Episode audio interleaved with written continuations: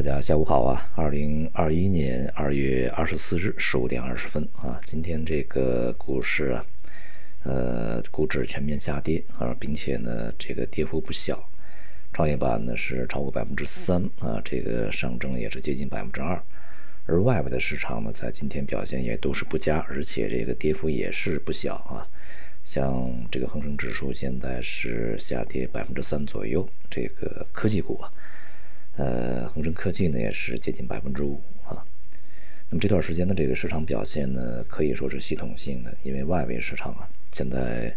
也是一个高位回落啊，下跌的这个态势愈加明显。尤其像美股啊，美股的这个科技板块、科技股，纳斯达克在昨天晚上那也是这个大幅度下挫以后反弹，一度呢跌幅已经也是超过了百分之三啊。这个虽然说在这个鲍威尔啊。呃，他讲话强调货币政策目前仍然是要继续支持经济啊，这个稳定就业，让就业这个职位回升，呃，淡化了对于未来通胀预期这个升温以及国债收益率啊这样的一些这个信号，呃，给市场以一个安抚啊，也就是货币政策仍然会宽松，但是呢，这个呃，也只是带来一个美股的超跌以后的反弹啊，整体的基调呢还是比较弱的。像今天这个美股呢，到目前为止啊，表现也还是比较疲软，并没有呃特别好的一个反弹的迹象。呃，目前呢几方面的原因啊，使这个市场呢当前这种调整，其实呃已经可以说是不能去把它单纯的看看为调整啊。呃，普遍的声音嘛，认为现在这个市场还是一个调整，慢牛还在，未来的空间还会有啊，整个的上证指数还会向四千以上去走，等等啊。呃，那么市场在之前的一个上涨呢，呃，我们说这段时间影响比较大的就是抱团的这些板块啊，这个个股啊瓦解啊。那么基金呢扮演了一个大散户的角色啊，并且呢基金本身呢也是进行这个击鼓传花啊这样的一种这个操作。其实呢对于机构这个投资者而言，在前一段时间行情起来的时候呢，业内当然大家也在议论啊，就是这样的一波行情呢，其实是呃可以叫它圈钱行情啊。什么意思呢？就是趁着。市场的一个急冲啊，然后呢，大量的这个个人投资者，然后去买入基金，把钱圈进来啊。这个时候，如果市场在高位的话，呃，其实呢，就是可以把钱搁到那块儿，什么也不配。大概一年以后呢，可以跑赢大市啊，跑赢大盘，跑赢其他基金，大概就是这样的一个看法啊。因为这个很多机构投资者呢，也是觉得现在这个市场确实比较高了啊，尤其是一些这个好股票。确实呢，这些股票是赚钱的啊，就是说它这个业绩是很好的，在行业里边是也是龙头，未来整个的公司的经营，企业经营在未来呢也是前景非常好啊。但是有一个问题在于呢，这个股票再好，如果它的估值过高啊，它对于这个价呃价值投资而言，它也就是没价值了啊，就是相对价值就低得多了啊。也就是价值挖掘呢有两个层面呢，一个层面是要看。公司本身确实是好公司，那么另外一个层面还要看它估值比较低，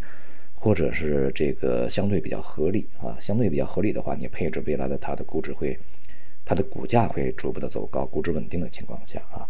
那么如果现在是被低估，那么当然是更好的。但是再好的股票也假如它是被高估啊，被高估的话呢，那就是必须接下来有很多的新的基金去接老的基金的盘子，才可以把这个事情玩下去啊。但是呢。由于整个这个基金的本身业绩的这种这个数字的要求吧，啊，大家又不得不去这个涌入这些，呃，估值已经很高了，盘子当然也比较大，流动性比较好的一些这个股票来去为自己的业绩去考虑啊，所以说这个是一个呃比较大的问题，同时呢，也是中国市场里面呢呃长期存在的一个现象啊。呃，而且呢，最大的问题还在于中国市场本身没逻辑啊，这些逻辑呢都是朝着外面的一些逻辑在走，呃，这样的话其实也是不利于中国市场啊，呃，相对还是不太成熟。那么接下来这个市场呢，其实早已经没有什么慢牛啊，这个该涨的这些股票呢，已经是非常快速的这个涨到了非常高的位置，呃，而这个。呃，没有上涨的一些股票呢，其实也就是机构他们认为它本身它价值是没有那么高了啊，它甚至呢估值也不低啊，所以说当下这个市场呢，呃，恐怕不是说越低越买的这个时间呢，也就是调整的过程中，呃，逢低去吸纳已经不是说特别的，呃，安全或者是合理的一个选择啊，反而是一个逢高卖出的一个时期啊，就只要它有反弹，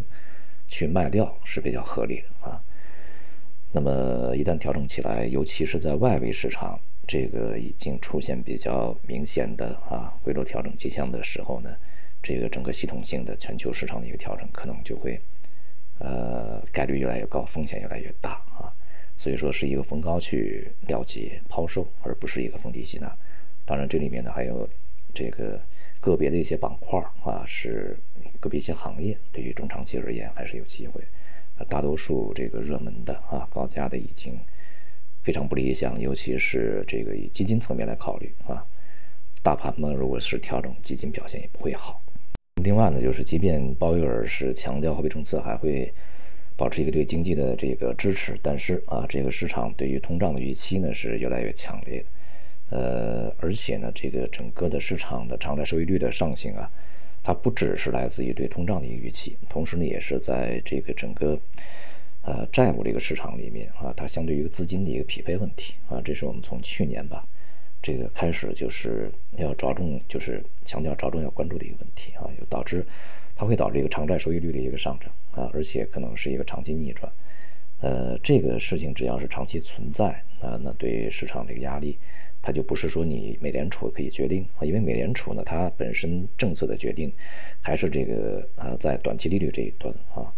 呃长期利率呢，除非它去这个通过呃在市场里面去买入长期债券，压低偿债收益率，才会得以实现啊。但是现在这个美联储的资产负债表实在是太过庞大啊，那么经济只要恢复呢，它就没有理由再去这个极端的扩大它的资产负债表，保持现在这一个水平就可以啊。而它去压低偿债收益率的这种举动呢，耗费的弹药可能是相当庞大的，恐怕它自身也是很难承受。股市大体节奏呢，是在之前啊，就是疫情呃冲击之前，加上贸易战啊，这个疫情期间呢，是科技股呃带领一轮这个上涨啊。那么目前呢，是科技股领跌，呃，内外围都是这样的啊，就是科技熊有可能会是比较大的风险。那么科技股领跌的同时呢？周期股停涨，也就是在科技股止涨的过程中，这个周期呢有一定的反弹和跟上啊，或者说叫补涨。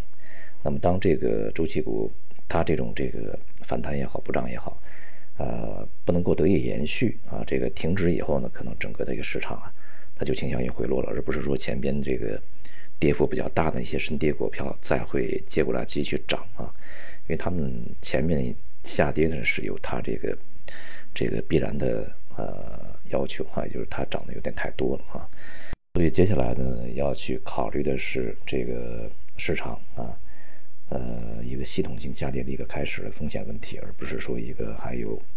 这个继续啊长期上涨的机会的问题啊，这是现在必须要要做出来的一个选择了啊，恐怕是好，今天就到这里，谢谢大家。